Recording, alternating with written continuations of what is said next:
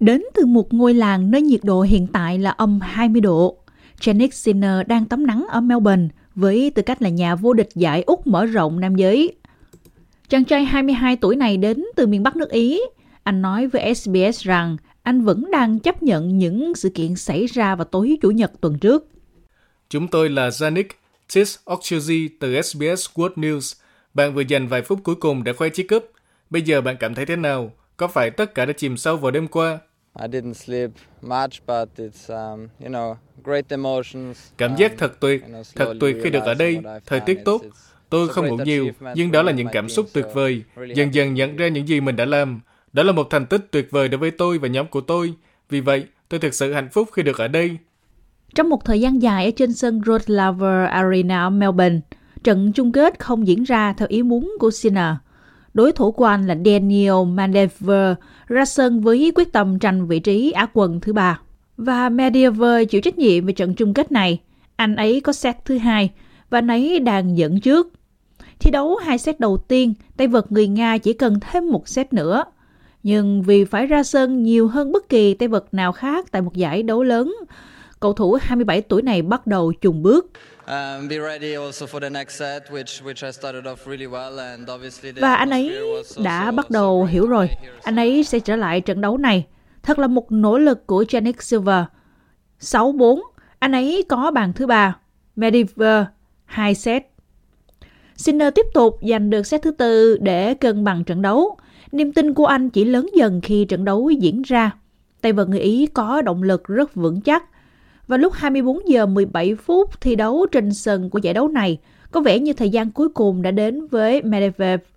Tay vợt người Nga chấp nhận rằng anh ta không còn gì nữa khi Sinner đến gần với chiến thắng. Um, um, Sinner đã ký kết thỏa thuận bằng một màn lội ngược dòng hoành tráng và anh ấy là nhà vô địch giải Úc mở rộng. Tại lễ trao giải sau trận đấu, ít nhất là Medvedev đã có thể nhìn thấy một cơ hội thua khá lớn nữa trong trận chung kết. Um, um, tôi đã nhận được rất nhiều sự ủng hộ từ bạn bè trên khắp thế giới, từ các bạn. Vì vậy, tôi chỉ muốn cảm ơn mọi người. Đó là hai tuần tuyệt vời nhất. Thất bại trong trận chung kết luôn là điều đau đớn, nhưng có lẽ vào chung kết vẫn tốt hơn là thua trước đó. And Medvedev taking charge of this final. He's got the second set. Có những cảnh hân hoan dành cho Sinner từ bên trong đấu trường.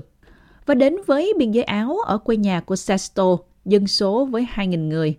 Thủ tướng Ý Giorgia Meloni cũng tham gia ca ngợi và gọi anh là nhà vô địch thật sự. Nghĩ về điểm cuối cùng đã mang lại cho mình chiến thắng, Sinner cho biết rằng đó là một cảm giác rất nhẹ nhõm. Rõ ràng là có rất nhiều cảm xúc trong đầu tôi, sự chăm chỉ và hy sinh mà tôi đã làm trong suốt sự nghiệp của mình, và việc chia sẻ khoảnh khắc này với nhóm của mình có lẽ là cảm giác tuyệt vời nhất mà tôi có được cho đến bây giờ. Đó là những cảm xúc tuyệt vời. Tôi chỉ hạnh phúc thôi. Hôm qua có lẽ tôi vẫn chưa thể tin được, và bây giờ tôi bắt đầu nhận ra điều đó. Cảm giác đó thật tuyệt vời. Với chiến thắng lội ngược dòng thần kỳ của Janik Sinner, anh đã trở thành tay vợt nam người Ý đầu tiên giành được danh hiệu giải Úc mở rộng. Đó là một kỳ tích không hề thua kém đối với cộng đồng người Ý lâu đời ở Melbourne, nơi mà SBS đã trò chuyện trên phố Lygon của Melbourne. Đó là một thành tích to lớn và chúng tôi vô cùng tự hào về anh ấy um, và chúng tôi có mặt ở đây hôm nay. Rõ ràng là trên phố Lygon, mọi người cố gắng hòa mình vào bầu không khí và chỉ xem điều gì đang xảy ra ở đây ngày hôm nay.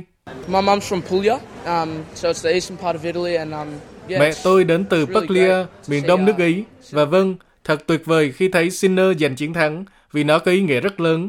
Tôi là người Ý, nên thật tuyệt vời khi thấy anh ấy giành chiến thắng. Oh my God, I was dying.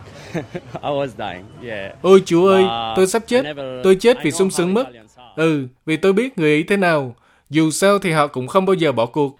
Janik Sinner đã hứa là sẽ trở lại và thậm chí còn xuất sắc hơn nữa với chiến thắng của anh ấy được mọi người yêu thích.